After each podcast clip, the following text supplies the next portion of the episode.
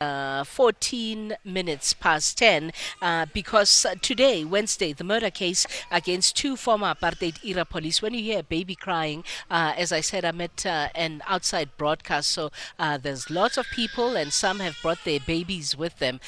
so that's why perhaps you can hear a baby that's hi baby, a baby that's crying. So you know, today, the this Wednesday, the murder case against two former apartheid era police who are accused of bombing four COSAS members. Those members, because uh, we must name them Eustice Madikela, uh, uh, Ntshingo Mataboge, Fanyana Nhlapo, and Zandisile Musi, uh, resumes in the Gauteng High Court. The interesting part, uh, however, about the case is that uh, the prosecutors have included crimes against humanity charges against the accused for the very first time in uh, post democracy uh, South Africa. In fact, for the very first time in South African history in general. Let's speak now to the older brother of Zandisile Musi, who was the sole surviving member of the COSAS 4, about how the case is proceeding and what their views are as a family uh, to the latest development. So,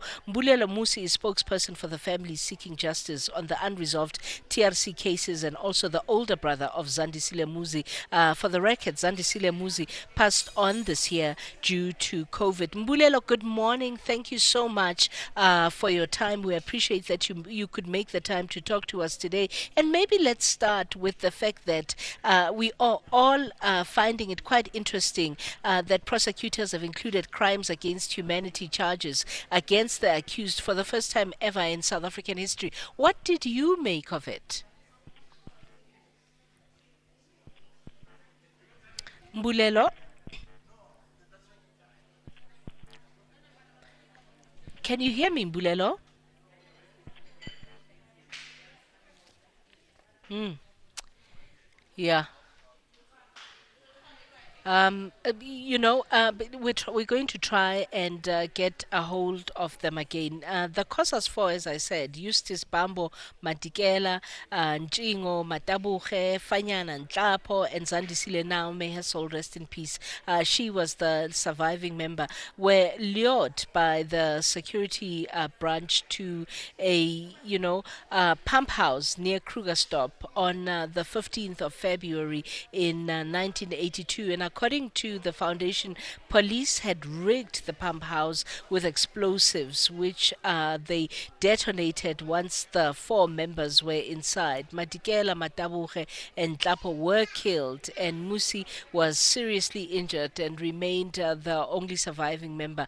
Uh, a provisional indictment was served on uh, Tlomedi, Ephraim um, Mfalapitsa, and uh, Christiaan Siebert Rorich uh, when they appeared in the Gauteng High Court uh, in Johannesburg on uh, Friday, the 19th of November 2021. And as I said, um, you know, for the first time uh, in the history of South Africa, on the charge sheet, crimes against humanity uh, have been added. And as I said, our guest is Mbulelo Musi, the spokesperson for the families that are seeking uh, justice on the on the unresolved uh, TRC cases and uh, is also the older brother of uh, Zandisile Musi, who unfortunately, as the last surviving member of uh, the COSAS 4, um, uh, passed away unfortunately this year uh, due to COVID 19. We're going to take a commercial break and then come back and converse with Mbulelo. SAFM 104 to 107 nationwide, leading the conversation. Welcome back uh, to SAFM. It's uh, 19 minutes past 10. Do you even know of the COSAS 4? Uh, if you do, uh, please join our conversation on uh, 0117142006. And what do you make uh, of the fact that 27 years into democracy, a charge of crimes against humanity finally gets added onto a charge sheet uh, in South Africa? And as I said, we'd been having a challenge with the line. Hopefully, it's sorted. Uh, Mbulelo Musi is the spokesperson for the families of the COSAS 4 uh, and is also uh, brother to Zandisile Musi, who was the sole surviving member of the COSAS 4. And uh, he uh, is joining us on the line now to talk about uh, the issue of the COSAS 4. Mbulelo, good morning. Finally, we can talk. What did you make? Was my first question earlier when we got cut off. What did you make when you heard that they're adding crimes against humanity in the charge sheet against the accused for the first time in South African history? Good morning. Good morning, KG, and good morning to all your listeners. Um, I think as families, we we are very um, elated. Let me say, although it's very difficult to be happy when you are faced with 40 years of a, a very brutal murder. But we welcome the the characterization of that criminal act that happened on the 15th of February 1982, now known as the COSAS 4 bombing, that it is characterized as a crime against humanity. Uh, I think listeners will know that uh, in 1973, the United Nations declared apartheid as a system, as a crime against humanity.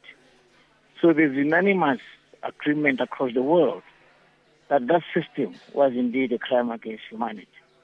That it now finds expression in the charges that those brutal murderers are facing now is most welcome by families and would like to really commend the fact that the National Prosecution Authority and the justice system uh, are beginning to actually understand the sensitivity and the issues that face the victims because for quite a long time mm. It was justice delayed and justice denied and indeed it was having a huge psychosocial and emotional impact on us. So we welcome it. Uh, and we hope all South Africans will welcome it as a step in the right direction. May I then hasten to say, KG, we are not the only four families affected. As we speak now, we're talking of no less than 53 cases of the TRC where people were actually denied amnesty. And being denied amnesty, I know now that there is an uh, apartheid era victims, families victims group that has been lobbying for this to take place. So it's not our cry, to cry of South Africans to say justice must be done. Mm. In conversations with your sister uh, before she passed, um, and uh, I do send my condolences uh, to you, um, and uh, I suppose the rest of uh, the the families of uh, the COSAS 4. What kinds of things did your sister tell you about what happened um, that day? Well, first of all, Zandisile is a male, not a female. And secondly, oh, uh, my, my apologies, my apologies. That's understandable, KG. It's, it's, it's human Um, I was very close to him. Actually, what perhaps has been hitting more, me more hard was that when I left the country in 1976, and later I was followed by my elder brother, apparently what he says he said to the family was before he met this tragic event, he was following me as Mbulelo, as his elder brother trying to go to oh, exile wow. and join Umkhonto weSizwe. So naturally you know that it hits me hard that he never fulfilled his dream except to meet death. Um, um, mm. That's what we all know now. Um, so in mm. that sense, then, um, when I came back from exile, I came back in 1991. You will recall, uh, KG, if you have the records, that uh, he was very active in the West Rand, in Kagiso in particular. He was founder member of COSAS. Mm. He was in the Kagiso Residents Organization, in the civic structures, very active. Actually, he was declared enemy number one in the West Rand by the security forces mm. of the time. And that's why then he was actually taken to prison in Robben Island for mm. six years. When he came out of prison, we met. I was coming from exile in 1991. He was coming from prison after amnesty when Mandela uh, and other prisoners were released. When yeah. we met and throughout from then on, we've been talking about a range of things. And all he was asking for was, it's unfortunate that his friends would never have seen the freedom that we finally got. He would be mm. saying to me, he, he can't live with this until justice is done. Um, and, and unfortunately, just on the verge of us making a breakthrough where the brutal killers are facing trial, then he passes on on the 29th of June. May his soul rest in peace. Mm, mm. It's a long time though, um, from 1982 uh, to today. Um, you know, uh, why was it necessary for the families to continuously pursue and want justice?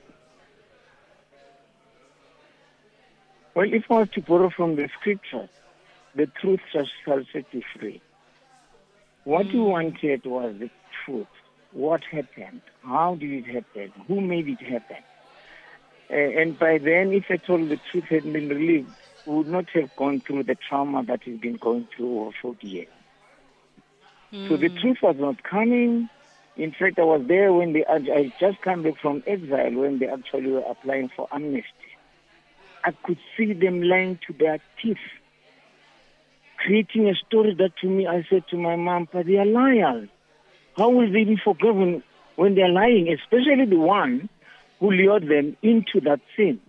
I was with him. Mm. We trained together in Germany doing special forces mm. courses. Least did I know that he's coming back and he's handing himself over to the then regime to kill my own brother and to yeah. kill Fanyana. It just didn't make sense to me. And he was lying there and saying that these boys wanted to kill councillors, that's why he wanted to kill them. Mm, mm. So essentially, what, what I'm trying to say is, what I'm saying, saying, therefore, is that because they didn't say the truth, they made the pain worse, and therefore we had to continue searching for the truth. And I think this step, where they have now been characterized as a crime against humanity, is not only a step in the right direction; it's going to send a signal that they, they are facing a situation which has international dimension. Because an international yeah. crime against humanity gives jurisdiction yeah. even to the International Criminal Court in case the African judicial system is not is not coming to the party. We've got now a recourse mm. to be able to make sure that justice takes place. What are you hoping? Uh, you know, you know, uh, uh what will be uh, proper justice for you as members of the family of the COSAS 4 uh, because the Human Rights Commission is saying that they're hoping the trial finally, finally uh, starts properly in early 2022. What are you hoping? What um, will give uh, you, you, referenced uh, uh, you know the good book where you say the truth shall set you free as families what will make you feel free enough to say yes justice has been done. This is what uh, the members of our families would have wanted. Firstly, our understanding is that there would have been a hierarchy of command. There's no way in which junior officers can take decisions on murdering mm. young people. So the truth must lead us to, because we want to make sure that in future, never and never again in our society do we go through such injustice such brutality. And for us to be yeah. able to get into the bottom of where the system, system went wrong, the rot that was happening on those who were actually giving orders to kill others. If we get into that, yeah. I think we'll be nearer the truth. That's one. The second part is the fact that we are not looking at the criminal justice aspect of it. That's one element of us mm-hmm. healing and having closure. There's reparations here. One of my cousins can't cope with the fact that the father recently died. It's got a suicide attempt here. It's because there, there is no meaningful reparation that takes care of issues like, I mean, things like counseling, things, things that are going to rehabilitate a soul that's damaged.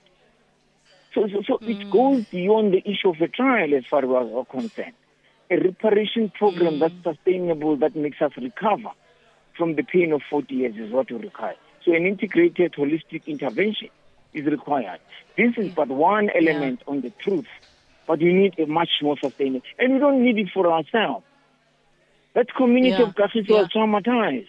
The neighbors were traumatized. The friends were traumatized. So we need a holistic approach where government takes a package of interventions to repair societies that have been damaged, especially those like yeah, yeah. You've, you've got the, the, the, the, what do you call it, the, the, the Cradock Four, you, you, you've got the mm. I mean, the list is long. Yes. Let me pause you, Mbulelo, uh, because uh, we have to go to news headlines, and uh, uh there's some voice notes uh, that have come through. We're having a conversation about the, uh, you know, the recourse that is wanted by the justice. Um, I mean, the the COSAS four, and part of why we're also having this conversation is that for the first time, prosecutors, for the first time in the history of South Africa, prosecutors have prosecutors have included crimes against humanity charges against the accused for the first time in South Africa for the COSAS 4. And the conversation is with brother to uh, Zandisile Musi, who was the sole surviving member of the COSAS 4, about how the case is proceeding and what their views as a family are to the latest development. It's uh, 10:31. It's time for news headlines. SAFM 104 to 107 nationwide. Leading the conversation. Welcome back at 10:33. Just in case you just joined us, uh, we are uh, in conversation with Mbulelo Musi. He's the spokesperson for the families that are seeking justice on the unresolved TRC cases, and he also is the older brother of Zandisile Musi. Zandisile uh, was one or the only surviving member of the COSAS 4. He passed away early this year during uh, um, uh, as a result of COVID-19. I'm sorry, and uh, the as I said the three, the four were uh, Eustice Madikela, Ntshingo Mataboge, Fanyana Nhlapo, and Zandisile Musi. And uh, the case resumes in the Gauteng High Court today. And the interesting part, as I said earlier, about the case is that prosecutors have now included crimes against humanity charges against the accused for the first time. And uh, some of you have uh, sent voice notes that you want Mbulelo Musi to respond to. So let's hear what you had to say. KG, I hear you all excited over the COSAS 4, which is fine because we need to address the past, but we only have limited resources. Our resources should be spent on going forward, addressing unemployment, etc., not spending our resources on the past that doesn't take us forward. MPJ. Good morning, KG, and the rest of the team at SAFM. This is Viv from KZN. Uh, regarding your topic about the gentleman, uh, the COSAS 4 who passed away recently, uh, may his soul rest in peace, and rest assured that he now knows that we will continue his struggle. Thank you. Bye. Thank you for your voice notes. Um, it's it's quite interesting, uh, uh, the MPJ, that uh, you think that we need to forget and move on. Uh, there are families, as you heard, there are communities that are affected. Uh, you know, things people like to say things like, uh, you know, let's almost pack up and move on, while people's lives were affected, families, communities were affected. What are you saying to them that the experiences that they went through do not matter and their pain is invalid? Valid? Really, MPJ? Okay. Uh, do you want to respond to that, Mbulelo? I think you've adequately responded. Um, we, we, are not talking of cattle here. We're talking of people who live in family. We're talking of people who live their children. My brother left four kids. Uh, as I indicated, one of them almost nearly committed suicide after my Should I forget that? Should, should, should it be just one of those things that we say, move on? We're talking of mm. Ntshingo. Ntshingo, the, the son, was two was one month, two days old when the father died. He doesn't know the father. Should I say when I look at Pepo's face and say, forget about it, let's move on? I think he's highly, highly insensitive. I don't know who they are that in, in JP is. But let me remind him that these are not cattle, they are human beings who lived with family, who were born in family, who have feelings. And those feelings must be seriously taken. Yeah, yeah.